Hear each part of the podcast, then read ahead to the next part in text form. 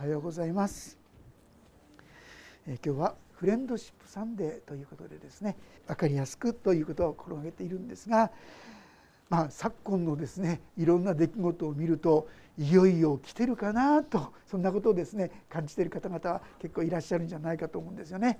大きな津波もありましたしまたですね最近はコロナもですねはびこっていましたしまた戦争も起きていますしねいろんな世の終わりというそういう兆候というものはあちこちに出てきているかと思います。そういう意味で私たちはこの世の終わりに対する正しい捉え方。正直言いましてまがいものがたくさん出てきてるんですよ。騙そうとするものがいっぱいあるんです。ですからそういったものによって騙されてしまうことがないように正しく神の道を歩むことができるように今日ご一緒にですね聖書から教えられていきたいと思います。今日は21章の8節9節からですね少し読ませていただきます。お聞きください。21章の8節9節。イエスは言われた。惑わされないように気をつけなさい。私の名を名乗る者が大勢現れて私こそそのものだ。とか時は近づいた。とか言います。そんな人たちの後についていってはいけません。戦争や暴動のことを聞いても恐れてはいけません。まずそれらのことが必ず起こりますが終わりはすぐには来ないからです。私たちはこの世の終わりの兆候を聞きますとですねああ怖い怖い怖い。これから先どうなっちゃうんだろうかな。こんなふうに感じたり考えたりする方が結構多いんじゃないかと思います。でもちょっとその捉え方考え方は間違っているんですね。正しい捉え方正しい備えというのがあるんです。でこのことをきちんとですね今日ご一緒に学ばせていただけたらと思うんですがまず第一はですね世の終わりに起こる出来事として今ここに書いてありますように私はキリストだなんていうことを言う人がですね現れてくるなんてねそんな人本当にいるのかなってこう思ってたんですけども実際にはね結構いるんだってご存知ですか皆さん？ある国のですね宣教師の人が私は私の国でですね今知ってるだけで50人の私がキリストだという人がを知ってますよって言うんですね。ええ？ってちょっと思いましたけど。本当にそんなことがある。だから惑わされちゃいけないんですよ。偽物に近づいちゃいけないんです。インドのですねサイババって聞いたことありますか皆さん？ちょっともう亡くなった方なんで今少し下火になってるけど一時期はですごいもうはやもてはやされてですねサイババはイエス・キリスト以上の方じゃないかとかですね奇跡をですねもっとすごい奇跡を行うんじゃないかとかねいろんなこと言われてたの知ってますか？信者が今でも1,000万からいるんだそうですよ。なんかですねこの手からですね袖から特別な粉をですねこうどんどん流出すっていうんですね。不思議がられてたんです。でそれをですねテレビに映してたんですがねある時テレビが撮っちゃったんですね。こっちから流してますね。その時ですねこっちの手で何かを掴んでるんだそうです。あるいはですねあの空中から何もないところからですね物を出すっていうことで有名だったそうですよ。奇跡を行うというんで。まあ、ある日本人がですねこの自分の会社の金庫の中に入れてきた時計をですね実はそこで出しましょうって言ってでそれを出したって言うんですよ。おおすごいってね本当だっていうようなことでやったんですがもっと細かくしてったらそういうことはなかったようですね。やっぱり細かく惑わされちゃいけないんです皆さん。うわこんなことがあったよあんなことがあったよすごいよすごいよっつってですね私たちは惑わされちゃう危険性があります。落ち着いてきちんと確認していく。多くのものがインチキですね。さあそういう中で何と言ってるでしょうか。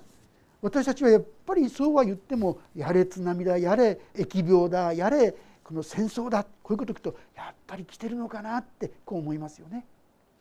でもねここに書いてあるのはまず戦争とか暴動とかこれ始まりですよ。それですぐ終わりが来たとかね。あんまりそう考えすぎな方がいいですよ。ってまず忠告しています。思いすぎないってことですね。思いすぎない。覚えておきたいことはちょっと先に進みます18節19節先に読んでおきます。18節19節。しかしあなた方の髪の毛一本も失われることはありません。あなた方は忍耐することによって自分の命を勝ち取りなさいと書いてあります。あなた方はって誰ですかこれ？これはイエス・キリスト自分の罪からの救い主人生の死と信じた人はってことです。その人はですねなんと髪の毛一本も失われることがない。え？いやいや髪の毛一本どころか殉教している人もいるじゃないですかってこういうかもしれませんが皆さん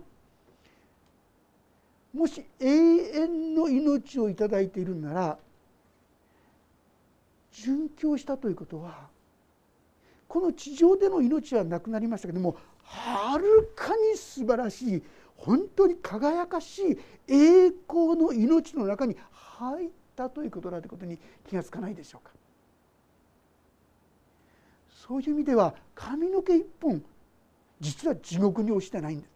本当にその人は祝福の中恵みの中に入れられてるってこういうことなんだから忍耐することによって自分の命を勝ち取りなさい。もう目の前のちょっとしたことですね。もうすぐに不安になったり恐れたり驚いてしまうんですけどもそんじゃなくって神の約束にしっかり立ってその忍耐を養ってしっかりこの命に預かりなさい。とこういうことです。そしてもうちょっと先に進みますけども、えっと、20節。しかしエルサレムが軍隊に囲まれるのを見たらその時にはその滅亡が近づいたことを悟りなさい。さあこれはですねもう悟りなさいって言ってます。ここの時は気をつけなさいって言うんです。でも実はこの出来事はね2度あるんです。私たちが知っているもので。1度目はもうすでに起きちゃったことです。いつかって言いますと紀元後70年。イエス様がこの言葉を語ったのは大体紀元後30年頃です。その時には何もなかったんですがそれから40年後本当にその時にエルサレムはもちろんちゃんとしてたわけですけども40年後紀元後70年ローマのによってもうこのエルサレムはめちゃくちゃに滅ぼされましたよ。神殿もめちゃくちゃにされてしまいました。でその時に実際ですね山に逃げた人は助かったんです。山に逃げなかった人はね兵糧攻め非常な惨めなそういうことを経験したんですね。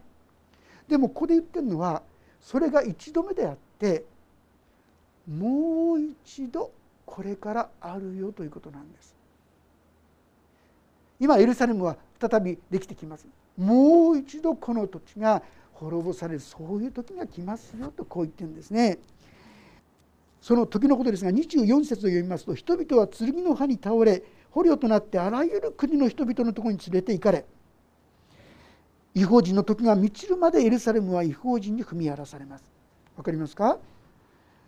実はその紀元後70年に起きたこと彼らは捕虜となってあらゆる国の人々に連れてかれてしまったもはや紀元後70年からイスラエルって国は消えてしまったんです。しかしながらユダヤ人はあちこちに残っていきました。でもここに書いてあるの不思議なことは違法人の時が満ちるまでエルサレムは違法人に踏み荒らされます。違法人の時というのがあるんです。これは違法人が救われる時です。要するに私が今救われている時なわけですよ。こういう時まで。でも時が来るんです。その時には何が起きるんですか？再びエルサレムにユダヤ人たちが住み始めるんですよ。皆さんいかがでしょうか？イスラエルっていう国を皆さんは知ってるんじゃないですか？私はその時にも行かせてもらいました。違法人の時がもう終わりつつあるんです。本当にもう時は来てるってことですよね。先ほどはあまり動かさないように言ったんですが間違ったことに動くことがないしかしこういうことが起きてきたからもう時が近づいているんだよこういうことであります。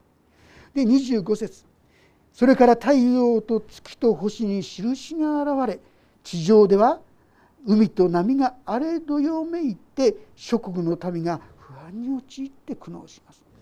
まあ、最近はいろんなところですごいなんか変わった月真っ赤だったとかですねいろんなこう YouTube なんか通していろんなこう入ってきたりします。天変地異というものが結構起きてきてますが特に次の言葉地上では海と波が荒れどよめいてって何のことですか皆さん。これ2011年の3月11日のことが当てはまりませんか？大津波が来る今もですね南海トラフが動いたら大変なことになる。人々は恐れていますまさしくそういうことは今起きてきているわけです諸国の民が不安に陥っているわけであります。さあ人々はこの世界に起ころうとしていることを予測して恐ろしさのあまり気を失います。天の諸々の力が揺り動かされるからです。皆さん今私たちは地が動かされましたね。ぐらぐらにされました。でもはっきり言いまして本当のその気はもっと大きいと思います。なぜならばこの地球の形が変わっていく時なんですよ。ですからもっと大きなことがあると思いますが天の方も動くと聖書は言っています。でこの時に受け取る人によって対応が全然違う、まあ、ここにはですねすでに彼は恐ろしさのあまり気を失いますという言葉で記されてますよね。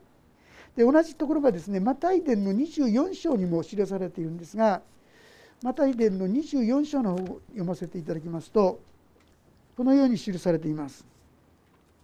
29節から読ませていただきます24章29節そうした苦難の日々の後直ちに太陽は暗くなり月は光を放たなくなる。星は天から落ち天のもろもろの力はより動かされます。こういうことがこれから起こってきます。その時人の子の印が天に現れます。その時人の地のすべての部族は胸をたたいて悲しみ。人の子が天の雲のうちに偉大な力と栄光とともに来るのを見るのです。この時にある人々はとっても悲しんで来ちゃった。本当に来たんだ。本当だったんだ。もう遅い。今からじゃ間に合わない。胸を叩いて悲しんでいる姿がここにあります皆さん神の言葉を本当にまともに受け止めなかった人はこの恐るべきことを恐ろしいと思って感じ取るんですよ。イエス・キリストを信じてなかった人は本当に怖い怖い怖い信じてない人はそう思うのは仕方がありません。なぜならばこれは裁きの時だからなんですね。ところがですねクリスチャンに対して何て言ってるか28節これルカの福音書21章28節に戻ってますがこれらのことが起こり始めたら身を起こし頭を上げなさい。あなた方の贖いが近づいているからですって書いてあります。クリスチャンじゃない人イエス様を救い主として信じてない人が恐れるのはこれは仕方がない。一体何が起きるんだ？裁きだ怖いどうなるのか？不安でしょうがない。でもクリスチャンたちは知ってるんです。どうしてですか？ここにありますよ。それはあなた方の贖いが近づいたって書いてあります。贖いって分かりますか？救いっていうことですよ。よく私はイエス様を信じていついつ救われましたなんて言葉を言いますがね皆さん正直言ってそういう言葉を言いながら心がちょっと痛いことありませんか？救われたなんて言ってるけどなんか心は相変わらず暗闇にですね真っ暗闇に閉じ込められててすぐにイライラはするしすぐにですね人のことを妬んだり恨んだりですねするしこんなんで本当に救われてるって言えるのかな？なんてことを感じてる人は多いんじゃないかと思うんですよ。実はね現在私たちが頂いている救いっていうのはある意味で半分だけなんです。魂が救われている。ですから私たちは死んだら間違いなく天国に入るんですがまずその天国もよく見えてないでしょ。いや罪許されているって言ってますが罪許されているの見えてますか？あまり見えませんよね。永遠の命を頂いてるって言いますが永遠の命見えてますか？なんだかよくわからないっていうねそんなところも多いんじゃないかと思います。救われてるというのが言いながらなんかですねちょっと心配だななんてところ。ところがこの時に私たちは本物の救い。それは単に心が変わるというようなものじゃない。この体全体がですね本当に変わるんです。この時が来るんですよ。もはやその時にはこのようなですね会いたいとかね私もあれ骨折しちゃったとかねこういうのないんです皆さん。もう死ぬこともないんです。そして心はいつも満たされて今みたくなんか、はあはあ、思い煩いやがっかりや落ち込みやそういうのからももう解放されるんです皆さん。本当にいつも喜んでいられるんです。いつも力に満ちた喜びに満ちたこれがやがてくる。これがこの贖いの日なんですよ皆さん。その日を私たちは悲しみながら怖がりながら待つべきですか？そうじゃないってことお分かりでしょ？この日をクリスチャンたちは喜んで希望期待して早く早くという気持ちで待つのが正しい待ち方なんだな。なぜなら私たちは本物のそういう救いに預かれるからなんです。皆さんが本当に期待した願ってたその救いを本当に体現するんです。人のために愛を表したいと思っても私の心はすぐに泣いてしまいます。ところがいくら犠牲を払っても愛を注いでも疲れないんですよ皆さん。本物の愛に生きることにことができる人に私たち変わるんですよ。それはいつかどのようにしてか。今読みましたけども27節。その時人々は人の子が雲のうちに偉大な力と栄光とともに来るのを見るのです。このことを何て言うかと言いますと「再臨」って言いますね「再臨」再び望むと書きます。再びっていうことは実は初臨初めがあったんですよね。初めは何ですか？これがクリスマスです。神が人の救いのために救い主となるために人の罪の身代わりとなって裁きを受けるために来てくださった。ですからその姿はある意味で惨めですよね。哀れですよね。ある宗教の人はですねイエス様が十字架の上で「我が神我が神どうして私をお見捨てなんでですか?」って祈りましたよね。あの祈りをとってですねキリスト教ってのはなんて情けない宗教だろうねってね 教祖様があんなようことを言うしかないんだよなんて非難されてるんですけどね皆さんそうですか？あのように祈ることができた人はイエス様以外いるんでしょうか？もし私が「我が神我が神どうして私を見捨てなんですか?」祈ったら自分がやってきたこと考えなさいって言われたらですねもう何にも言えません。どんなことを受けてって仕方がない。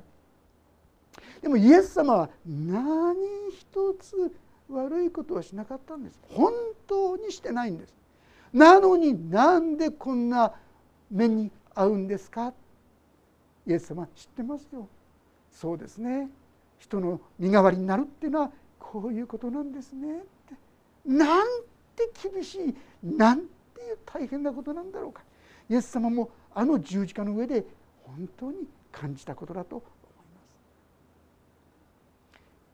すですから今私たちはこのイエス・キリストを救い主として信じるなら誰でも救われます。なぜなら初輪1回目は救い主となるためにこの世に来てくださったからです。私たちの性格性質が悪いだとか私たちはこんなもん醜いですね心を持っているは関係ないんです。どんひどいものだってもしその人が「ああイエス様私を憐れんでくださいこんな私を救ってください」とイエス様に願う心さえあれば受け取る心さえあれば誰でもこの救いに預かれるんです。預かれないのは誰かって言います。とね聖書では精霊を汚す者は誰も許されないって書いてあるんですがその精霊を汚す者、まあ、一番分かりやすく言えばこのイエス・キリストによる身代わりの救いを拒むものです。私はそんなものはいりません。こういう人は決してこの救いに預かることができない。拒まないなら私はあなたを救いたい。ありがとうございます。受け取るなら誰でもです。その人の能力も関係ない。どんな環境で育ち関係ない。どんな人でも救われます。ただ拒む人にはこの救いは注がれてない与えられてない。でもこれは一度目です。今度来たと来る時はここが書いてあるのが今度来る時再臨の時です。この時は違います。裁き主として来られるんですよ皆さん。私たちは正しい裁きをそこで受けるんです、まあ、裁きっていうとですねちょっと怖い感じがねしますけども。皆さんクリスチャンにとっての裁きってね何かって言いますとね裁きっていうのは皆さんも自分が正しい時々時々あります。正しく裁いてよってなんていう時もあるんじゃないですか。ただ裁きっていうのはたただ単に怖いことだけじゃないですよ。自分にとって都合悪いことだけじゃないんです。クリスチャンの裁きどうなるか。イエス様来ましたね。私のことをですね頭の先から足のねつま先までこう見てじっと見て何と言われるか。よしって言ってくれるんです。あなたに罪はない。罪を見出すことができない。あなたは正しい。あなたは私と共に御国に来なさい。私としてちょっとですね 気まずいってんでしょうか？悪いことやってないわけ。結構やってますよね。それを何にも言わない。無罪。えー、いいのかなと思うかもしれません。そうなんです皆さん。イエス・キリストを信じるってことはその私たちが犯してきた罪が全部覆われているってことなんです。まあ、例えばしたらシミだらけのですね着物を着てたとしても上に純白のきれいなウェディングドレス着たらきれいに見えますよ。私たちはもう素質はですねいろいろ悪いものであったとしても清いあなたは正しい人間だってこう言われちゃうんですよ皆さん。え本当かなと思うくらいですがこれが2段目に行く時の神の裁きです。でもイエス・キリストによって罪許されてない人はどうなりますか？これは恐ろしいことですよね。聖書では人を憎む者は人殺しだってこう言って書いてありますよね。こういう基準で裁かれたらいかがでしょう皆さん。どんな裁きが私の前に待っているか分かりませんね。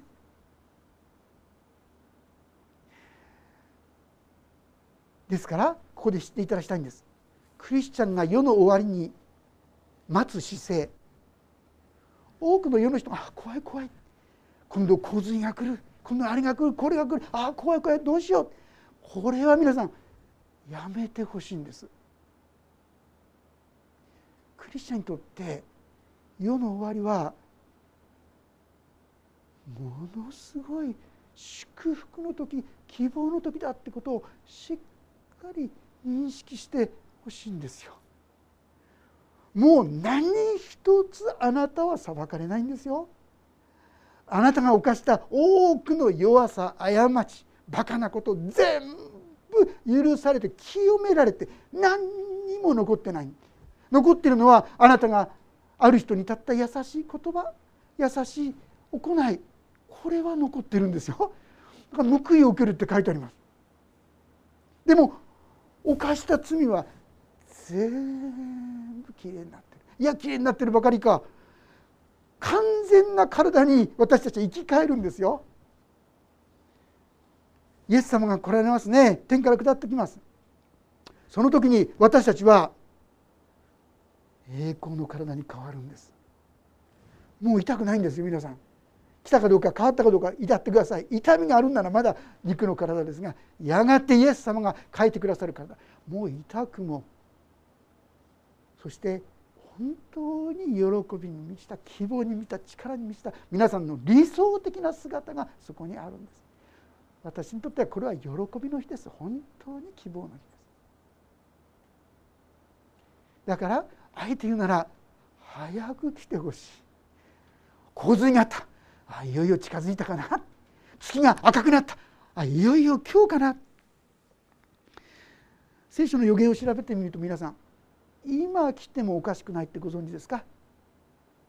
もうすでにいくつかの多くの予言があるんです。がその予言の全てが成就しています。イエス様が来られるまでに起こるはずの予言は全部もうすでに起きてるんです。だから正直今の瞬間来るかもしれないんです。明日来るかもしれないんです。でもそれは怖い時じゃなくて皆さんの体が栄光の体に変えられる。あっちが痛いとかこっちが痛いとかね年取ったとか言わなくていいんですよ皆さん。これがもうすぐ来るんです。希望の時じゃないですか。だからこう言うんです。これらのことが起こり始めたら身を起こし頭を上げなさい。しょぼくれてちゃダメだよって言うんです。ああ私にはすごい恵みがこれから来ようとしてるんだ。祝福があろうとしてるんだ。このことを思うといろんなことがあってもめげずに前に向かっていくじゃないことができるじゃないですか。私たちにはそんなすごい恵みが待っているんだなということ。これをしっかりと心に覚えていただきたいとするならば終わりの日は早く来てって早く来てくださいと私たちは「マラナタ」って言葉がありますが「死を来たりません」ってね早く来てくださいそれが私たちの願いとなることができるわけであります。さあしかしながらその時に私たちはどう待つべきなのかその言葉が29節から記されています。それからイエスは人々に例えを話された。イチジクの木は全ての木を見なさい。木の芽が出るとそれを見てすでに夏が近いことがおのずから分かります同じようにこれらのことが起こるのを見たらあなた方は神の国が近づいたことを知りなさい今春になってきてね本当に硬かった芽が芽吹いてきてるでしょああこんな寒いのにもう葉っぱを出そうとしてるすごいなってこう思います。と同じようにこれらのこと今見てきた事柄ですよ。あ本当に起きてるんだな。ああもう本当の意味で来てるんだな。私たちはその備えをする必要があるんだなということを私たちはここから見て取る学ぶことができるということであります。そして32節誠にあなた方に言います。全てのことが起こるまでこの時代が過ぎ去ることは決してありません。天地は消え去ります。しかし私の言葉は決して消え去ることがありません。皆さん世の終わりに起きること天変地異と言いましたがその時にですねまあ、例えばエルサレムのですね私も行かせてオリーブ山というところに突然バーってものすごい谷ができることが記されています。もう地球の形状が変わるんです、ま、もうちょっと細かく言うと今度は千年王国と今みたいな弱肉強食の世界じゃなくて本当に温暖な本当に素晴らしい初めに神が人間が罪を犯す前のあのエデンの園ですよ。その状態に戻してくださる。そこに入ることができるんですよ。で実はそういうわけで地もものすごく揺らぎます。私たちにとってですね一番揺るがされないものって地じゃないですか。でもその地も揺るがされました。いや天も揺るがされるそういう時が来る。でもねこういう時にどうしたらいいのか次の言葉。しかし私の言葉は決して消え去ることがありません。心をこれをしっかり心に留めてください。何でも変わります。諸行無常全ては変わっていくんです。本当に頼りになるものなんてないですよ。でも決して変わらないもの。それがこの聖書の御言葉です。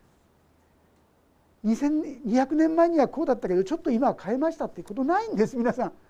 神の言葉だから。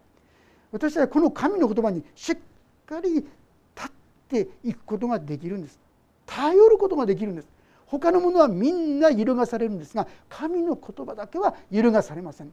どんな時でもこの神の言葉だけ人も変わります。あの人はと思った人も時には裏切ることもあるかもしれない。強かったと思った人が、ね、こんな弱かったの？人も変わるかもしれない。神の言葉は決して変わることがない。私たちはそうだ。この神の言葉を頼りにして生きていこう。こうするならそれこそ天が動き地が動いても心をですね惑わす必要はない。大丈夫。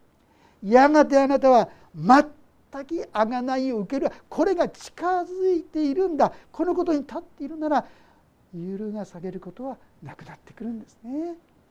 第一私たちは終わりの時はもう来ているんだから御言葉に頼ろう。御言葉に立とう。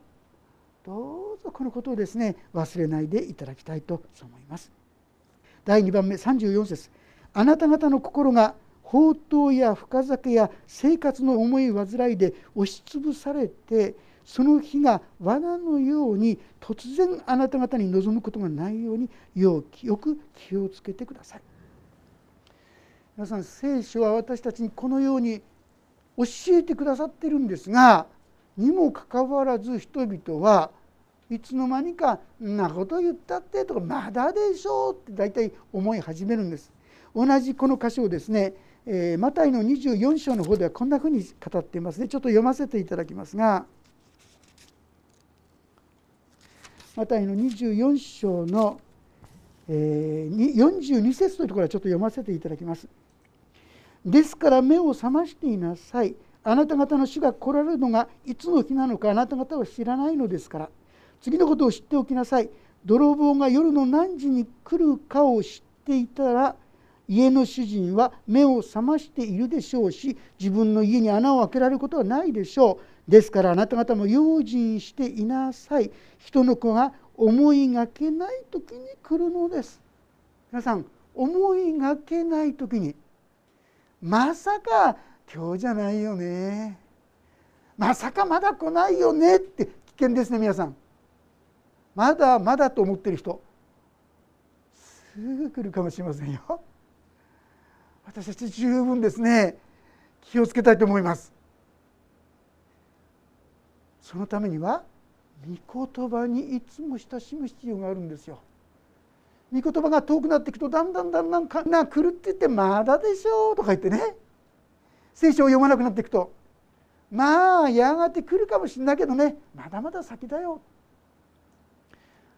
だんだんだんだんああなんかいつの間にか聖書もう1週間読んでないなとかね 1ヶ月も読んでないけど別にどうってことないじゃない？なんてですねこうなりますともう神の言葉を聞いてももはや素直に心が反応しなくなってしまいますよ。そうしますと私たちは平気でここに出てくるような生き方宝刀や深酒こういう生き方になってしまう危険性があるんですね。でも御言葉にいつも親しんであ間違ってる間違ってる。これ違うな。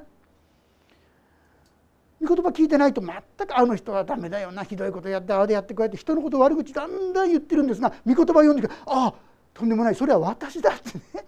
この言葉は全部自分に当てはめなきゃいけないななんて「あ神様お許しください。私はそういう悪い心になってました」悔い改めができるからそうすると心はいつも神様の前に出ていられるんですよ。そうしますとイエス様が来るのがすぐに受け止められるんですが御言葉から離れていますと「いや大丈夫だ」っつって宝刀や深酒に入ってしまう。そしてもう一つここで注意したいのはこの言葉の次に出てくるのは生活の思い煩いで落ち押しつぶされてその日が罠のように突然あなた方のに望むことがないように気をつけなさいって書いてあるんです。宝刀や深酒の中に歩んでいると私たち神の言葉が遠くなってな神様がもう一度来るっつってもですねなんか遠い話になってしまいますがそれだけではない。思い煩い。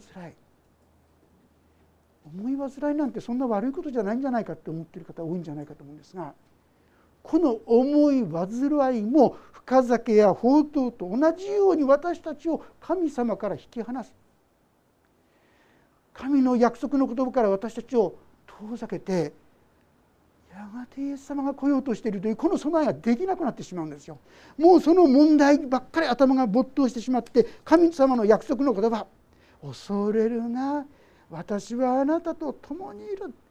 私はすでにより勝ったのです。多くの神様の素晴らしい約束があるのにそんなもん全部消えちゃってですね。あどうしようどうしようどうしよう。思い煩いの中に沈み込んでしまうんですよ。でも御言葉に私が親しんでいるとあそうだった神様がいるから大丈夫だ神様は脱出の道を備えてくれるって言ってるじゃないですかいや最終的に私をあがなってくださる完璧な救いの恵みに預かしてくるここに思いがいくと気持ちが楽になってきますよね。ということで御言葉に親しむことを忘れないでください。そして同時に宝刀や深酒こういったものが神様の贖いの技を忘れさせようとするそればかりか思い煩い。思い煩いってね結構しつこいんですよ。ある方が書いてたんですね。思い煩いがですね取れないんですって。神の御言葉を読んで思い煩い取れないから神様どうかこれ取ってくださいってお祈りしてお祈りが終わった途端からもう思い煩ってるんですって。なんだろうこれって自分は救われてないんじゃないだろうかって思ったんだけどおかしいなってちょっと思ったそうですね。だって神様の約束ですからそれがならないってことはもしかしたらここにおかしなものが悪しきものが関わっているのかもしれないと思って私の思い煩いにもしおかしなものが関わっているんだったらイエス・キリストの皆によってそれを消し去ってください取り去ってください、まあ、そんなような祈りをしたんだそうです。気が付いたら朝になってたっていうんですね。眠れなくなっちゃってたんですね。でも思い煩いに捉えられてしまって私はですからただ単にですねまず一つは思い煩いをしっかり罪と告白するとよろしいかと思いますね。時にはそれを私から断ち切ってくださいという祈りもいいかもしれませんよね。そして解放されていく時に私たちはいつでも主を御言葉に変えることができるかと思います。そして最終的には今度は、えー、36節しかしあなた方は必ず、え、起こるこれらの全てのことから逃れて人の子の前に立つことができるようにいつも目を覚まして祈っていなさい。3番目に重要な祈ることです。祈ることです。信仰生活は祈ることなしにはありえません。神様に頼らざる頼らなくて信仰生活をしようなんてできっこないんですよ。ですから信仰生活は祈りなくしてありえない。でも言い換えればサタンは何とかして私しか祈りがなくなるようになくなるように祈れないように仕向けます。ですから私たちは何でも神様に神様祈ることができないんですっていうような祈りもなさるといいと思いますよ。私たちはね自分の力で祈っていこうとするとね祈れない。私もそういうことがありますけどもある一人の人が相談に来たことがありました。先生私は祈りができないんです。祈りがしたいんだけどできるんでできないんですって言ったんでねその人にこうお勧めしたんです。じゃあね最初に私は祈りができないんです。どうか祈りができる祈りを導いてくださいっていうまずお祈りをしてくださいって言ってそしてその次にすぐに何か祈り始めるんじゃなくて思いついたことを祈り始めてください。頭の中にあこれ祈ろうと思ったことから祈り始めてくださいってお話ししましたらその方ですねそこから延々30分祈ってたんですね。一人でですよ。これ祈れない人なんでしょうかね。自分で祈ろうとするとね5分祈るのも大変です。でも神様は導いてくださって祈りができるようにしてくださるんですよ。祈らせてください。祈りを導いてください。祈るということは直接神の前に出てるっていうことですよね。ですから私はそういう意味でイエス様の来られるのを本当に待つ準備をしているということもできると思います。そういう意味で御言葉をいつも思い起こすこと読むこと。そして宝刀やですね深崎から離れて特に重い患いから離れて主の前に祈りましょう。あなた方の重い患いを一切神に委ねなさいとも言ってくださってますね。神があなた方のことを心配してくださるからです。そのような時に私たちもああそっか。そうだそうだ。イエス様が来られる時は本当の幸いな時なんだ。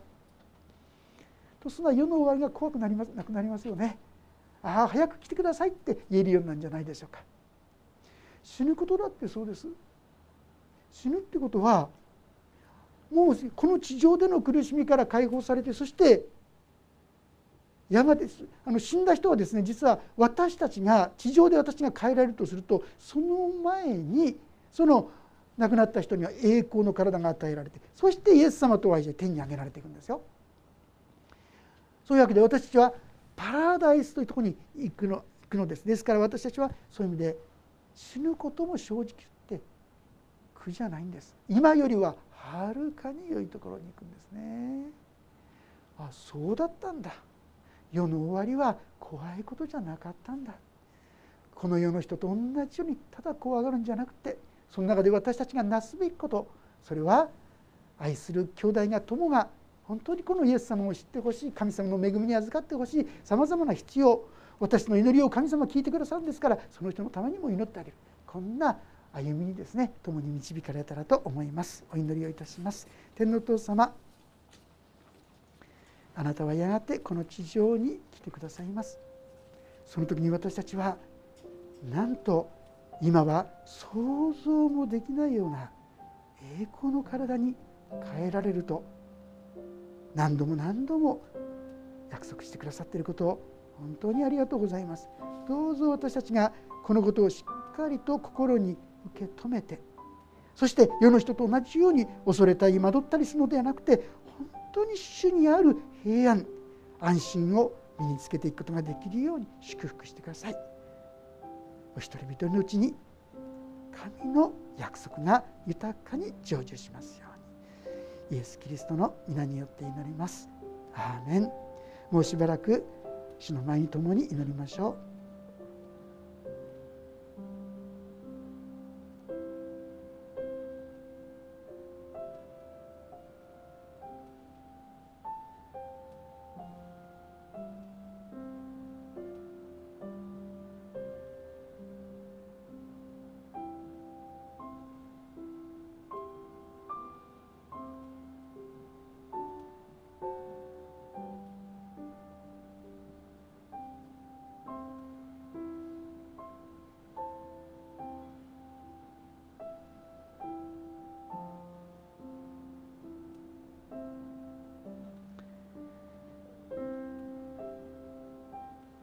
ス・キリストの皆によって祈ります。アーメン